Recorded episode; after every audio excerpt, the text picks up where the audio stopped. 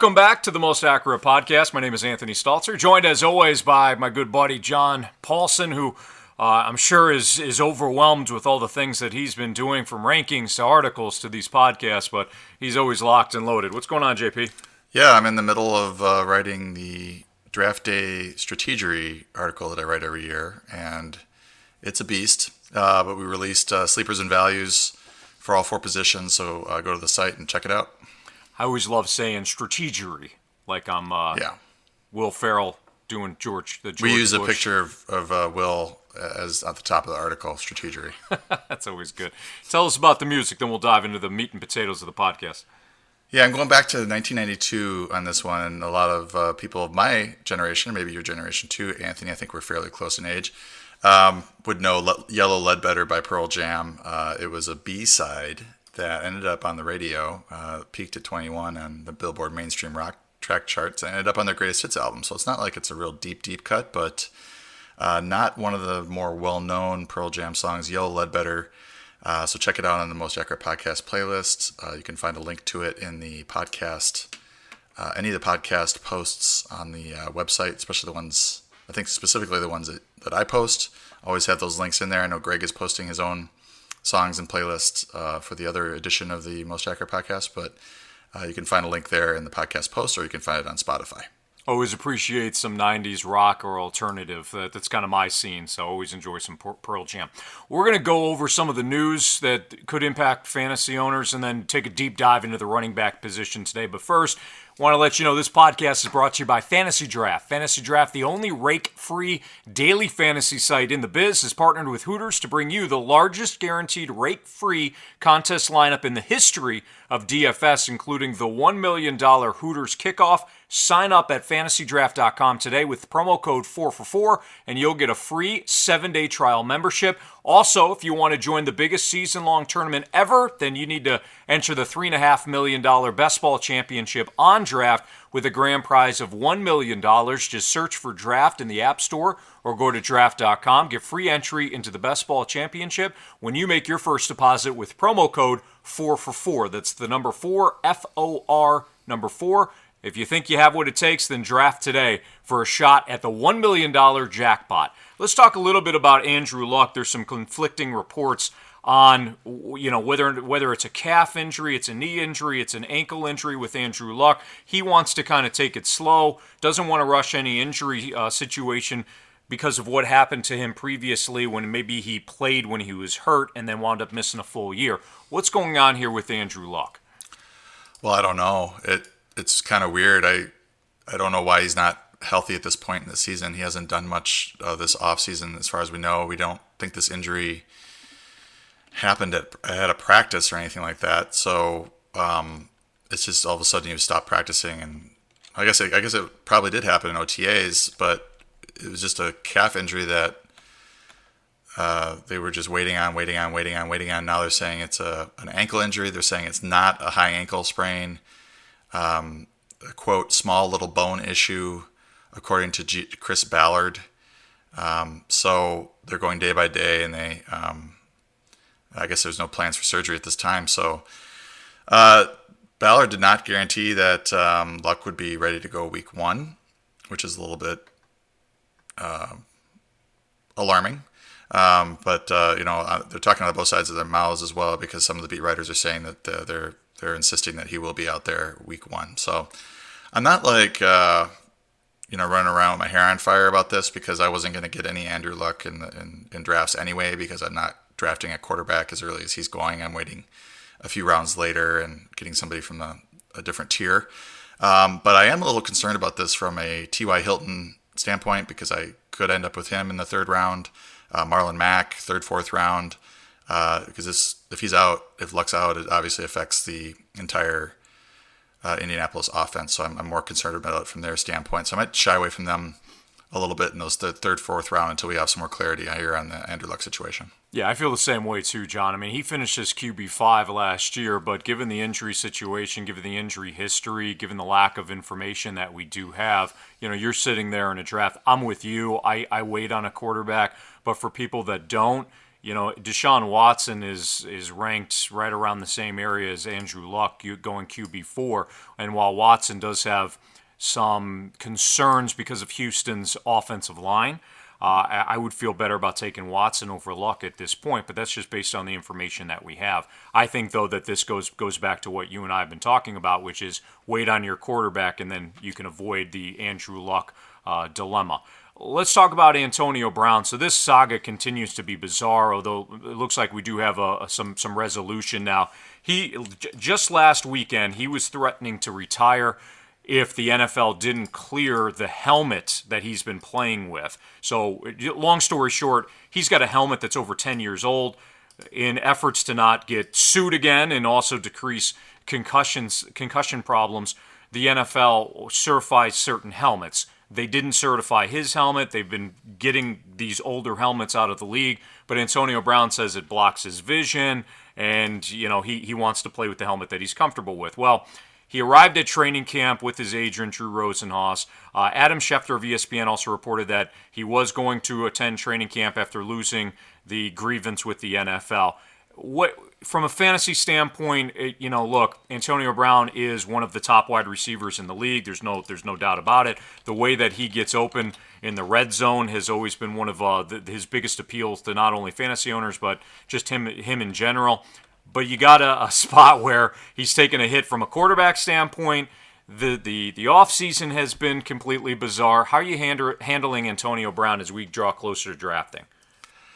Well, in drafts, he's typically going in the late second, early third round. I suppose it depends on what's going on with his saga at that particular time, how he might retire if he doesn't get his helmet, that type of stuff. I think that scares off some owners, certainly at the 2 3 turn. Um, just comparing him to this tier, I mean, I think Antonio Brown is arguably the most talented receiver. I've been a longtime fan and uh, longtime followers would remember PPR hashtag PPR Gold, and then eventually it became PPR Platinum because of the, the, consecutive games where he caught at least five passes or a touchdown uh, when he was with the Steelers. And I think he will go on to have a good season uh, with the Raiders. But when anytime a, a player um, misses camp especially if he's changing teams, uh, I start to get a little worried. He's got to learn. Him and uh, and Carr need to learn each other's nuances and uh, the little tricks of the trade that they each have, and get on the same page. And I think we might be looking at a, a slightly so slow start unless they just pepper him with you know 12 to 15 uh, targets per game. You know the volume would offset any lack of efficiency. I got to be honest. If I if I'm picking in the same area where Antonio Brown's available, Davante Adams is available, Michael Thomas is available, I'm going to have a hard time taking Antonio Brown, uh, who certainly has more upside than the two players I just mentioned. But with Adams and Thomas, I feel like it's a little less risk, and, and how much are you really losing? So uh, that's that's a, a, situation that fantasy owners are going to have to deal with moving forward. Golden Tate lost his appeal of his four-game suspension, so he will be suspended. What's the latest when it comes to ADP uh, and draft strategy with Golden Tate? Well, his ADP has dipped, but I think he's actually getting into where he's a very nice value if you can get him as your uh, wide receiver four, wide receiver five, because you don't need him to start at the start of the year. And when he does come back, he's probably going to you know produce a pretty good uh, points per game, especially in PPR formats, because he's going to uh, he's kind of a target hog. So uh, his price is going down. I'm starting to pick him up after I'm grafting my quarterbacks in the 10th, 11th round. He's sometimes there 12th, 13th round now, and uh, I think he's a good, nice value there despite the suspension.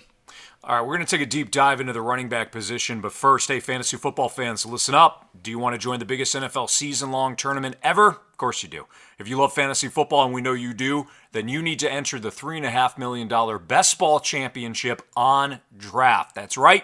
Three and a half million, real money, freaking huge. Here's how best ball works: it's a season long uh, it's it's season long, but with no management. You just set the lineup and forget it. Once you're done drafting, that's it. No trades, no waiver wire. You don't even have to set your lineup. Your best players get automatically started, and you'll get the best score every week, guaranteed. No salary caps. You can play in real live snake drafts, just like you play with your friends in season long leagues.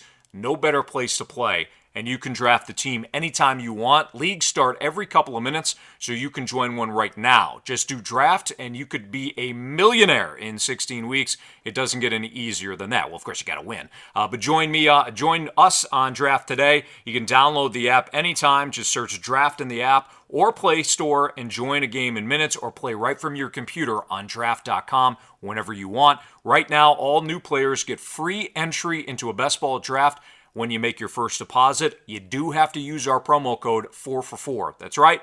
Play a real money game for free just by using the code 4 for 4 on your first deposit on draft. Just search draft in the App Store, go to draft. or you can go to draft.com. Come play for free with promo code 4 for 4. John, last week we talked about quarterback strategy. Let's talk about the running back position today. What do you notice about the position this year uh, that, it, that that's been different in years past? Could it be deeper? Yeah, I, I mentioned this in my uh, sleepers, values, and targets article uh, for the running back position, and I counted up the number of running backs that I thought had fairly safe workloads uh, heading into the season. Last year, that number was 13, and this year the number was closer to 20. And I think even some of the guys going a few spots later, you know, in the 20 to 25 range, uh, in terms of ADP, uh, in terms of my rankings, have gotten even uh, have gotten a boost to their value as well. And we'll talk about that in a little bit. But to me, it seems deeper uh, in terms of being able to get guys in the fourth, fifth, uh, even maybe the early sixth, um, where you're pretty excited to, to be able to land them there, and they're they have a pretty predictable uh, workload. So it, it's for me, it's a little bit of a departure from the last year, maybe the previous year, where there was a little bit more top heavy at the position, and you maybe wanted to grab one of those top 12 guys. I think um, owners can be really flexible on draft day and, kind of put together a, a draft plan however they want to. All right. When you look at the position as a whole, if it's deep, does it point you point you to any specific strategy for the position? Well, the interesting thing is, as I was writing my strategy uh, write up about the running back position, is that the wide receiver position is pretty deep too. Um, so it, it, there's not like a clear strategy for me to recommend this year. I think you're if you're sitting there in the first, second, third round, and value starts to drop to you, uh, players that maybe you're not expecting to be there are there. Uh, you can go ahead and take best player available if you if you like that player the most, and not worry too much you know, if you start wide receiver, wide receiver, or if you start running back, running back, or even if you start with three straight at one of those two positions, uh, there are players going fourth, fifth, sixth round that you can put together a pretty nice uh, running back core and or receiver core and know that you're going to get a certain number of targets or a certain number of, of, of touches in the running back position. Let's go round by round ADP wise now, starting with the first round. Most of these early players, they're safe, but are there any running backs currently going in the first round that could give you pause? For example, uh, an Ezekiel Elliott or a Le'Veon Bell who comes back, but different team, different offensive line, uh, things like that.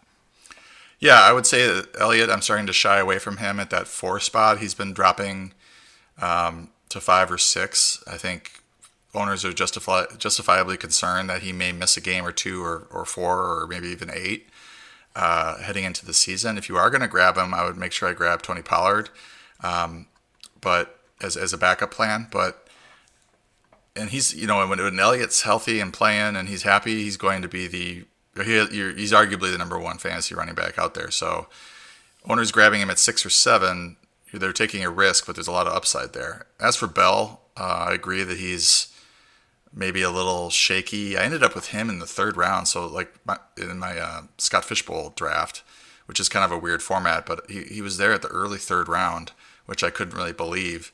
Mean, he's obviously a great talent. Uh, the, the offensive line is should be improved. They got the guy from uh, Oakland who's been playing well apparently, uh, the offensive lineman. Uh, but you know, Adam Gase is known for his shenanigans at running back. Uh, Gase also said that he didn't you know, implied that he didn't really want to sign Bell. He didn't want to spend all that money on the running back position. But now that he's there, he's happy to coach him and is going to use him. Um, I think there is some concern that the the backups there, Ty Montgomery, Bilal Powell, will play a little bit more than what Bell is used to in terms of uh, his workload and what he had at at, at Pittsburgh. So um, I think uh, I'm shying away from him a little bit too. Maybe in the second round I would draft, draft him, but I'm not going to try to take him in the first round.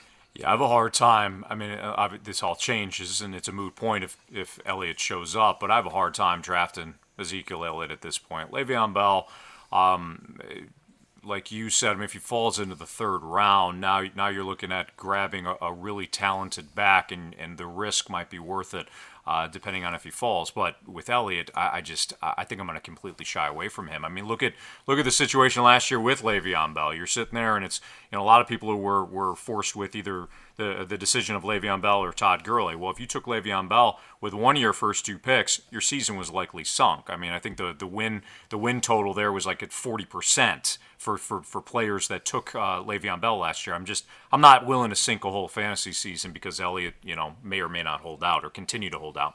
Is there a running back where who you could now consider in the first round that you wouldn't you wouldn't have considered maybe a few weeks ago, but with the Elliott situation continuing to be a problem, um, is there a player now that you're targeting as a as a first round pick that you weren't a couple weeks ago?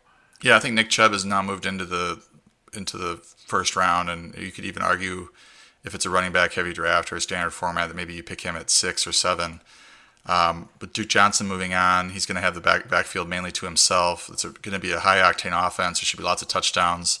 Uh, he fared really well in, the, in, all the you know running back metrics that I've seen uh, last season. Like he's a very good player, and playing in that offense should be should be great for him. Kareem Hunt is the one looming like little rain cloud that's off in the distance, and you wonder. Uh, week 10, uh, he comes back and does he start to eat into Chubb's uh, workload? But at that point, uh, Hunt will have been out of football for a long time, and he's just going to be kind of working his way uh, into the offense. And I think Chubb is good enough to dominate the, those first half of the season, those first nine games, and um, I'm sorry, those first eight games, and uh, really have a stranglehold on that job. So I'm not too worried about Hunt coming back. So I think I think Chubb's a, has moved into the first round now with this Duke Johnson trade. And then what about a second round? Uh, if, we're, if we're moving on to the second round running backs, are any of these players moving up or down in your rankings over the last couple of weeks? I think Conner, um, Mixon are real solid. Uh, I think Dalvin, Dalvin, Cook is real solid, uh, given uh, the run heavy ways of uh, the offensive coordinator there, uh, in Minnesota. I think you can really depend on their their workloads. Those three players.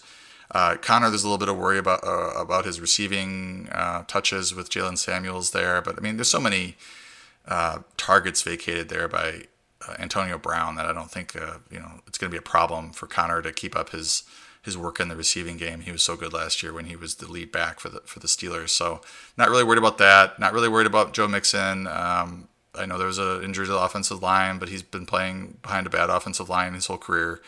Uh, and uh, he's been a 20 touch guy, so I think he's pretty safe in the second round uh, as well. So these are these are solid picks. If you get into that late first and you want to take a receiver, uh, you can scoop one of these guys up maybe in the second. Uh, I think one player that's moved into the second round very late, I think, mainly in PPR, half PPR, is Car- uh, Johnson due to the the Theo Riddick trade. There's quite a bit of targets freed up there with Riddick gone and Johnson, uh, you know, had a good workload there when he was healthy for the Lions. They want to be uh, a run-heavy, run-oriented team.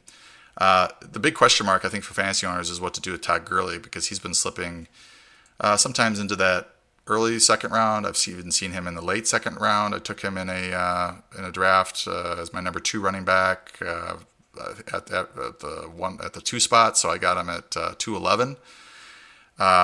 so the news on him seems to be like his stock seems to be rising a little bit. I think. I think uh, Darrell Darrell Henderson um, is struggling a little bit in camp in terms of the, the running schemes that the Rams are using.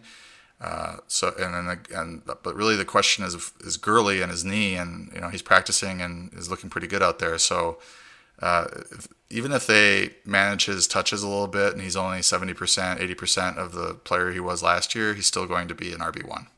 Let's talk about Damien Williams now. Is he a safe pick at the two-three turn? Because when you when you look at how he finished the year, uh, obviously there's there's a lot of optimism. Now the counter would be he he emerged out of you know nowhere.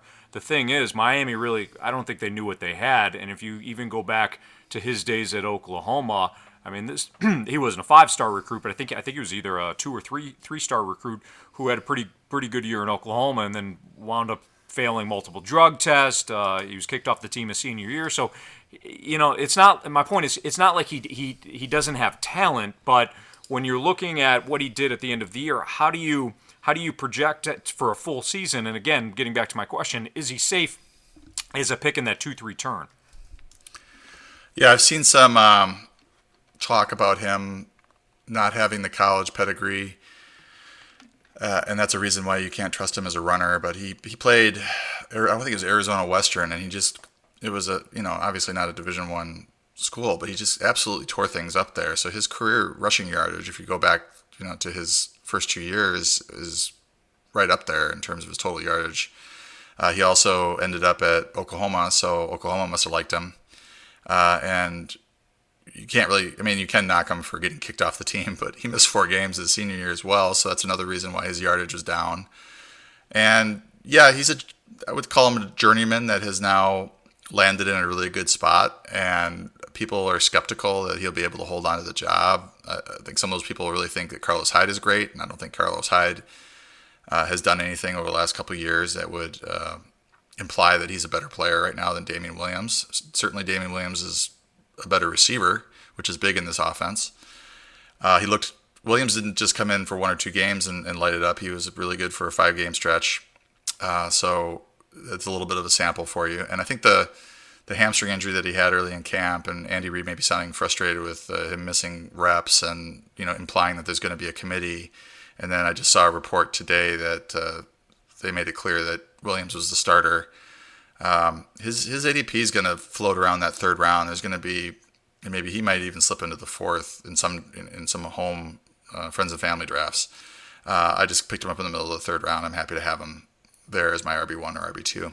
Um, the other guy, Darwin Thompson, there is is is kind of uh, looking dangerous as well. But I think Williams is going to lead this backfield in touches, and in this offense, uh, whoever the RB one is is really going to produce. And um, you know, I want I want those points on my team. As we talk about Marlon Mack, Aaron Jones, Melvin Gordon, Devonta Freeman, Leonard Fournette going off the board in the third round. Derrick Henry, Josh Jacobs, David Montgomery, the rookie in Chicago, Chris Carson, Mark Ingram, who's now in Baltimore, going off the board in the fourth. Are any of these players moving around your rankings at this point? Well, Gordon has been really slipping in my rankings due to the negativity around his contract situation. Uh, I'm pretty much avoiding him. He's going way earlier in the drafts that I'm at. I'm like, you can have Gordon there. I mean, maybe it backfires and he ends up playing week one, but um, you know, right now it's just not real optimistic about that. Uh, Devonta Freeman is looking good. He's healthy, 27 years old. this the interesting thing about the guys you just mentioned the third and fourth round is that they sometimes slip. Uh, this group gets kind of jumbled up. Sometimes Josh Jacobs will go in the third. Uh, David Montgomery ends up going in the third. Derrick Henry goes in the third, and then you end up with Marlon Mack in the fourth. Devonta Freeman in the fourth. Maybe Fournette in the fourth. So this this uh, this group is kind of fluid back and forth. Uh, for me, Freeman, I'm happy to take him. I'm happy to take Josh Jacobs. Uh, I think he's got that backfield pretty much locked up, and I think uh, Chris Carson is surging now uh, in ADP, and I moved him up in my rankings a little bit. The, the Seattle uh, Seahawks have said that they want to get him the ball more in the passing game. It appears that Carson is well ahead of Rashaad Penny uh, as far as the competition for the job. So Carson's role is pretty much going to be the same as last year, plus um, some catches, some more catches. And with Mike Davis leaving, he had 40 something catches last year. There is a passing role uh, that is opening up there. I think we've most of us thought it was going to be Penny that was going to take most of that, but now they're now they're talking about Carson, so he could end up with uh, a lot or more, you know, more more of those catches than what Penny's getting. That's going to put him as a high end RB two instead of maybe a low end RB two. And then David Montgomery obviously had a really good preseason game. looks looks the part. Um, I'm, yeah, I think he's an interesting pick at the three four turn in the middle of the fourth round. Uh, I would be a little more inclined to take somebody we're going to talk about later if I'm going to take a rookie who's looking great in camp, um, just due to the fact that Tarik Cohen is there, Mike Davis is there, um, and, and, the price is a little bit high for a guy who might be in a committee. It looks like Montgomery's going to lead that backfield in touches, but it's no sure thing. Let's talk about fifth round running backs now. You got James White, Sony Michel, Phillip Lindsay, Telvin Coleman, all coming off the board uh, Tevin Coleman are, are, coming off the board. What do you think of this group? I kind of like Tel- Telvin Coleman. I added an L there. Uh, Coleman's stock, I think, is rising because Matt Breida as well because of what's going on with Jerick McKinnon's injury, uh, his knee. He had a setback and he's had a platelet-rich uh, injection in his knee. He's going to be out for a, a, few weeks and might start the season on pup, so he might miss the first six games.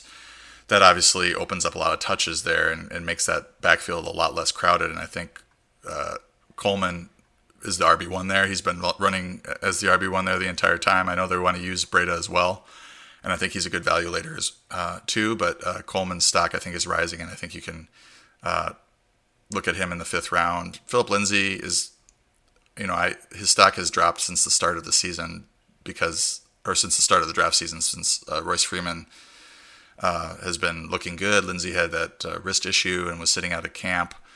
Um, and there's been multiple beat writers saying that they want to get these touches, or not touches, but carries more even between the two. I think Lindsay still does a lot in the passing game and is the better pick, but uh, maybe this backfield is a little bit more split 50 50. James White is James White. He's going to get 70 catches. Um, he's going to score some touchdowns in the two minute drill. Um, he's just going to be maybe frustrating week to week to start him every single week because uh, he's going to have some ba- uh, bad games, but he's also going to have some seven catch for 90 yard, two touchdown games as well. Uh, Michel, I don't have really any stock in this year. I just his started off with a knee injury. He's worked his way back. He's well ahead of of, uh, of the rookie there, uh, and but Rex Burkhead is in the mix. If Rex Burkhead is healthy, then I think he'll be involved uh, in the offense as well. Um, so I, I, just don't have a lot of stock in, in Michel. I think he's more of a standard uh, league player due to the uh, touchdowns versus the number of receptions he's been getting uh, if I could throw some two cents in with Tevin Coleman, you know, when Devonta Freeman went down last year, Tevin Coleman was was supposed to be the guy, and he did he did have plenty of games where he flashed and looked good, but it just it, it, it kind of fell flat. I mean, I think he finished as uh, an RB 18, which would put him in the you know RB two category, but at the same time, he he was he was the guy. I love the fit though with Kyle Shanahan. Kyle Shanahan used Tevin, Tevin Coleman in a variety of ways when Atlanta went to the Super Bowl three years ago, including lining him up in the slot. I, th- I think that with Kyle Shanahan, there, there, there's there's opportunity to grow. Now with Coleman, I, I, do think, believe it or not, he's kind of a limited player. He's straight straight line speed. Somebody that doesn't have a ton of vision, but he can break off a long run or two and, and post those big games. But again, I, I love the fit there with Kyle Shanahan. So if Jerick McKinnon is, you know, he's available for week one, it's in jeopardy, and maybe the, the knee injury doesn't respond and it's a slow go for McKinnon, I think Tevin Coleman could have a pretty decent year. Let's move on to the sixth round. Tarik Cohen, Austin Ekeler, Miles Sanders, Kenyan Drake coming off the board. Side note Drake was spotted in a walking boot on Wednesday after injuring his foot in practice on Tuesday. Joe Schad of the Palm Beach Post reported that the injury is not considered structural. What's happening now with this group, and how do you look at that, that situation with Kenyan Drake? Well, I'm a I'm a Drake uh, believer, truther, if you will. Uh, I think he's a lot better than uh, Kalen Ballage in terms of his ability to run the ball, certainly better in the passing game, in my estimation. Uh, and even though Ballage was taking some of the reps with the first team in, in, early in training camp, I think Drake was the one that was out there first in the first preseason game. Uh, a couple of the beat writers said he was their best offensive weapon. So, am I a little concerned about this walking boot? Yes, but I think walking boots are used oftentimes in precautionary measures just to keep make sure that the, the the um, player is staying off the foot, not flexing the foot at all. So you know, I'm guessing it's a it's a an ankle sprain. I'm hoping it's not a high ankle sprain because um, a high ankle sprain would probably get into the season. But I, am going to take the discount. Uh, he's with this injury. I mean, before this injury, he was already dropped into the sixth round due to the training camp concerns and his pecking order there. Here's my take on Drake he's in basically the same situation. Even if he's behind Ballage, he's in the same situation as he was last year when uh, Frank Gore was the primary runner and getting a lot more touches than anybody thought he was going to heading into the season. And Drake still finished as the RB 14 in PPR. Uh, so I think you have that as your. I don't say that this is his floor because there's, as I mentioned, the running back position's deeper. But I mean, RB two numbers from Drake in a part-time role, especially in PPR, because he's probably going to catch a lot of passes. I think you're looking at RB2 numbers from him. Um, you might have some frustrating weeks, um, but as your RB three, RB four uh, now with this discount, I think he might even drop into the seventh round uh, with this ankle injury people, until we know exactly what is wrong with him. Uh, I'm definitely going to scoop him up there because I think the upside is way too high. If he ends up winning this job, uh, which I think he's got a great chance to uh, lead this backfield in touches, uh, he he could flirt with RB one numbers, especially in PPR formats. Um, the rookie I wanted to talk about was Miles Sanders. He's basically like David Montgomery right now, a rookie really shining. Um, I think the question is, uh, well, he's two, he's going two rounds later, so that's part of it. So there's a discount there. Um, but the question is, will Doug Pederson use him uh, in a lead back role when he hasn't not use a committee uh, in Philly? But um, Sanders definitely is up the in, the in the, pecking order. His in, in practice, his care. I think uh, Eliot Shorr-Parks, uh, beat writer there, said that his carries with the first team were about the same as uh, Jordan Howard, but he had much more much more catches or many more catches. So Sanders could lead this team in touches in week one and, and go from there. If, he, if he's successful, he should uh, you know carve out a pretty large role, maybe 60% of the touches there, and he should be good in that type of role. And then you know Ekeler, I like him. His value is kind of hard to gauge with the whole Gordon uh, holdout. If you're if you're negative on Gordon, you should be positive on Ekeler because he has been uh, running with the ones uh, with with Gordon out, and he's been um, productive in a backup role. He wasn't quite as productive in the starting role, but I think it was a small sample size. Um, and he's fully capable of posting, uh, you know, mid to high RB two numbers if if Gordon is out. We'll continue our running back conversation, but first, Fantasy Draft, the only rake free daily fantasy site in the business, is partnered, partnered with Hooters to bring you the largest guarantee rake free contest lineup in the history of daily fantasy sports, including the $1 million Hooters kickoff. That's right, Fantasy Draft is hosting the first rake free contest with a guaranteed prize pool of $1 million. Listen, as other fantasy sites continue to raise rake, prize pools are being squeezed, making it harder for players like you to win. Whether you call it rake free or, or commission or management fee, the days of paying 10, 12, or even 15% or more off your of your entry fees to fantasy companies are now over. No longer will you lose 30% of your bankroll to the house only fantasy draft are 100% of entry fees paid out to contest winners 100% of the time. To access all of the fantasy drafts exclusive rake free contest, including the Hooters Million Dollar Kickoff, all you need to do is become a member. Sign up at fantasydraft.com today. Promo code 444. You'll get a free seven day trial membership. That's fantasydraft.com. Use that promo code 444 don't miss your shot at this incredible million dollar rake free contest and its $100,000 top prize.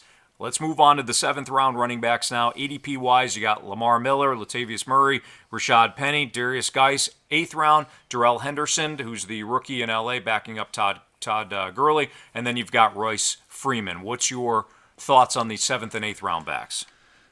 There's still some value here if you look at it. Uh, Miller probably leads the Houston backfield in, in touches. He's been productive with uh, Deshaun Watson at quarterback. You know, he was going in the fifth round once the Donta, uh, D'Onta Foreman uh, news cut happened. Uh, but then since Duke Johnson trade, uh, his his ADP has sunk into the seventh round. I think he's fine there as a RB three. If you go really wide receiver, tight end heavy at the start of the draft, and he's your RB two, I think you're, you're okay. Um, probably going to get 17, 16, 17 touches there, especially at the start of the season. We'll see how he does with it. Latavius Murray in that Mark Ingram role uh, has RB1 upside if anything were to uh, happen to Alvin Kamara. Knock on wood, doesn't happen. uh, but Murray should, uh, you know, I don't think Kamara is going, I don't think they signed Murray to the big contract uh, just so Kamara could take over and be the 25 touch running back that uh, people, some people think he's going to be. Rashaad Penny, his stock is dropping a little bit, but I think there's plenty of room in Seattle for two fantasy relevant running backs, given all the you know, all the the touches available and how run heavy they've been. Now, I don't know that they're going to be able to stay that run heavy. Uh, the defense is not as good as it was. Uh, they they have a pretty tough schedule in terms of the teams are playing, so uh, they may have to pass a little bit more than they want to. But I think Penny's role as the RB two there will be big enough where he's um, you know, offering you flex value, maybe low end RB2 value on a weekly basis. But again, if something happens to Chris Carson uh, Penny shoots up way up the rankings uh, in project or rest of season projections. And then Guice, I don't have any Guice. Uh, the knee scares me. The hamstring scares me. Uh, Adrian Peterson's still there, so I, I, just haven't been drafting him at all. Um, you know, maybe two or three rounds later, I might take a, a roll of dice on him, but he's never avail- never around at that point. I think he's a good player, but I just don't know if he's going to be healthy. And, and, with Peterson there, I just don't see it this year. Maybe Peterson gets cut. I don't know. Uh, Henderson struggling a little bit in camp, apparently. Good pass catcher. Malcolm Brown might actually be the backup to Todd Gurley, so that's I think one reason why he's dropped from the fifth round, sixth round into the to the eighth. Uh, and then Royce Freeman probably should be going a little bit higher given the news out of camp and that he's going to uh, see more work in the running game this year than he did last year. In the ninth round, you're looking at running backs like Jordan Howard and Ronald Jones. In the tenth, you got Kalen Ballage. Jaylen Samuels, Justin Jackson, Peyton Barber, and Damien Harris. What are your thoughts on these guys? Well, you know, Jordan Howard's trending down due to the Miles Sanders hype. Uh, probably will just be the, you know, by week four or five, probably is the backup running back there. Um, not a great pass catcher. Uh, I think they want to have dual threat running backs there. Uh, Ronald Jones and Peyton Barber is an interesting camp battle, and we really don't know what's happening there. Uh, Barber has been ahead of Jones, but uh, Bruce Arians has been very complimentary of Jones. Uh, you know, if you're struggling at running back position, let's say you go wide receiver heavy and you need some guys that have some upside, you know, you could take Jones or Barber and hope that one of them wins the job. I think Jones probably has more upside based on uh, what I've seen coming out of camp, but Barber certainly, uh, if, if he's in the lead role, is capable of posting RB3 type numbers. Ballage, you know, I I would I would basically take him if I took Drake and wanted just the insurance. I think Ballage, if he's around a round or two later, I might draft him. I just am not a big believer in him. Uh, you know, maybe if this Drake injury is, is serious, uh, then you can bump him up because they just don't have a whole lot behind them, the two of them. Jaylen Samuels is supposed to get uh, quite a bit of work in the PPR or as a receiver, so PPR formats he's uh, got a little boost in value. They're lining him up at receiver um, the slot and everything. So uh, there's some the PPR upside there. Maybe uh, you're looking at him as a zero RB candidate because he will get you some PPR points. And then if something were to happen to uh, James Conner, then Samuels might step into a larger role there. Uh, Justin Jackson, obviously, the backup to Ekeler if Melvin Gordon is out. There was some talk that Jackson might end up being the RB1 there, but I think Ekeler continues to run ahead of him. But uh, Jackson would get into that maybe eight to nine touches per game if if Gordon is out, and then obviously if Ekeler gets injured, Jackson would shoot up. So uh, as far as Damien Harris in New England, apparently he's not not not been running with the ones hardly at all. So it looks like he's on the outside looking in right now behind um, Michel White and uh, Burkhead. In the 11th, 12th round, you got LeSean McCoy, Duke Johnson, Kareem Hunt, Matt Breida, Devin Singletary, Dion, uh, Dion Lewis, and then Nyheim Hines. Uh, anybody jumping out in this group? I know you talked a little bit about Matt Breida earlier. Yeah, Matt Breida jumps out. Uh, you know, imagine a world where Tevin Coleman goes down and Jerick McKinnon is out for the first six weeks. Um, Matt Breida all of a sudden is, you know, flirting with RB1 numbers. Duke Johnson joining the, the Texans. They don't throw the ball a ton to their running backs, but they might be signaling that they want to a little more by, by uh, making this trade with Duke for Duke.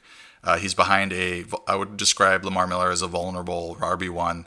Uh, hasn't set the world on fire there in Houston, although last year he did I think average 4.6 yards per carry. Um, so Duke jumps out, you know, 10th, 11th round. And, and the the one note on him, I know some owners play in, in keeper leagues where um, they can keep a guy that you know from round ten or later and for the next season. And I think Duke is an interesting pick there if you're looking uh, forward to 2020 because Lamar Miller is a uh, free agent next year, uh, and if they don't pay him and they've basically made this trade, a third round, possibly a third round pick uh, for Duke Johnson, uh, basically tagging him as their running back of the future. And I do think he has three down ability. Just Cleveland never used him that way. Um, he's the leading um, rusher from Miami, if I got his college right. I know he's the leading rusher at his college. I think it's Miami, University of Miami, yep. which is kind of crazy when you think about all the guys uh, who went through Miami. Uh, so I think he does have three down ability. Obviously, really good in the passing game. So in a keeper league, I would I would nab him as my RB four or RB five, and then end up you know maybe with an RB two next year. As far as Buffalo, it's a mess. I don't know what's going to happen there. I feel like there's going to be a cut or two. Uh, McCoy, Gore, Yeldon uh, are the veterans, um, and Devin Singletary is the is the kind of the satellite back rookie. Um, I'm sort of avoiding it. The offense isn't going to be great, and until this clears up, uh, I'm just not not drafting any of the Bills running backs. Uh, did you say did you say Devin Singletary, Miami? Yeah. Uh, no, I said uh, Duke Johnson. Duke Miami. Johnson was Miami. Yeah, sorry. Yeah. Um, it, the De- De- De- Devin Singleton went to Florida Atlantic too. So any anybody in the podcast who's listening, like, hey, I know John was talking about Duke Johnson, but what about Devin Singletary? They both played in the state of Florida, so there you have it. Um, but yeah, Duke Johnson was Miami. As we get into the 13th round or later, does anyone stand out to you as an excellent value given their current situation? We're talking players like uh, Justice Hill, Alexander Mattison. You got Tony Pollard, who is, you know, he's turning some heads because Ezekiel Elliott's not in Dallas right now. Adrian Peterson, you mentioned a couple of times. Jerick McKinnon, you mentioned a couple of times. Ito Smith looks like the backup in Atlanta for now, but he's another smaller back. Um, I know Brian Hill is, has looked pretty good in training camp and then preseason as well. In that same 13th round or later, Darwin Thompson, Chase Edmonds, Gio Bernard, D'Onta Foreman, Chris Thompson, C.J. Anderson, Malcolm Brown, Mike Davis, Jamaal Williams, Jalen Richard, uh, Alfred Morris, Dexter Williams, Gus Edwards, Armstead, Ty Montgomery. Anyone else you want to mention? I mean, you're looking at these these kind of deeper guys. There's this deep sleeper at all? Yeah, I, I, had you, you know, read all those guys out so everybody knew that we considered them for the podcast. And you know, who's who do I look for? Well, at this point in the draft, I'm looking for real world backups, RB twos, who are an injury away from the starting job, or I'm looking for a pass catching back that has a uh, established role in the offense that can offer some PPR value on a weekly basis, especially in like a spot start situation where he might get you four for 40 and a touchdown. Now, the player that stands out to me in this group that you just mentioned was is Adrian Peterson, since he, you know, rushed for a thousand yards last year. Uh, normally, you're shying away from mid 30s running backs uh, who have a good rookie behind them, but in this situation, with guys coming off the injury, having the hamstring injury, still not being cleared for games, and Adrian Peterson being Adrian Peterson, he's not your typical mid 30s uh, running back. He's one of the greatest of all time. Uh, and for him to be available 13th round, I think there's a better than 50 50 chance that he leads this backfield in carries um, and maybe has a, a similar uh, season as he had last year when he finished in the top 20. So I think he's an excellent value there. Now I realize everybody the, the sexy picks is, is Guice because you know he's the rookie, he's the young guy, he's the new new shiny thing. Um, but maybe I'm showing my age here, but I think Peterson still has quite a bit of uh, gas left in the tank. Uh, as far as the other backups, RB2s that I'm looking at, I think Tony Pollard is an excellent pick at this point in the draft, with given what's going on with Ezekiel Elliott. And if the Ezekiel Elliott owner didn't draft him, then you should punish punish him by taking Tony Pollard and, and making him sweat the next uh, few weeks until uh, Elliott gets back into camp. But if anything happens to Elliott, Pollard likely takes over that role. They signed you know Alfred Morris, but I think Pollard is probably going to be the backup there, given how he's playing in camp. Chase Edmonds has apparently looked very good and is the backup to David Johnson. Uh, Gio Bernard is going so late in drafts, but we've seen it before where uh, the running back he gets starts getting uh, you know RB one type touches and he ends up posting RB one type uh, fantasy numbers. I know he's been dinged up in camp, but given his price right now, he's not going to give you a weekly value as a you know a part time player. But if anything happens to Mixon, um, Bernard shoots up the, the, the redraft value. Um, CJ Anderson, same thing with Kerryon Johnson as the backup. Uh, run heavy offense showed last year he could carry the load. Uh, Darwin Thompson looking very good in, in camp might end up usurping uh, Carlos Hyde if, if Hyde were to maybe get cut because they feel so good about their, their backups there.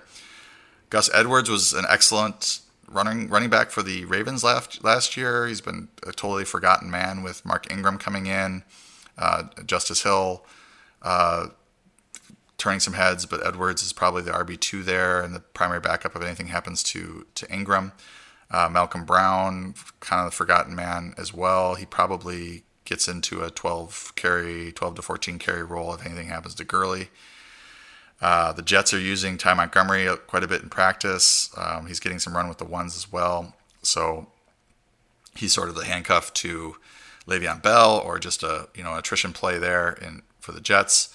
Mike Davis uh, Chicago, quality player. If anything were to happen to uh, Montgomery, uh, Jamaal Williams has been injured, kind of just like Aaron Jones. Uh, I know they've got a rookie there as well, but Williams probably backs, backing up Aaron Jones, Ryquell Armstead. If anything were to happen to Fournette, who's constantly dinged up. I know Alfred Blue is there as well, but uh, Armstead probably has more upside. And Benny Snell in um, in Pittsburgh, if something were to happen to James Conner, it probably is the Snell and uh, Jaylen Samuels show. As far as the pass catchers, I think Chris Thompson is a value. You know, Hill's a value, something of a value, but that backfield is so um, crowded in, in Baltimore that it's hard to count on anyone other than Ingram.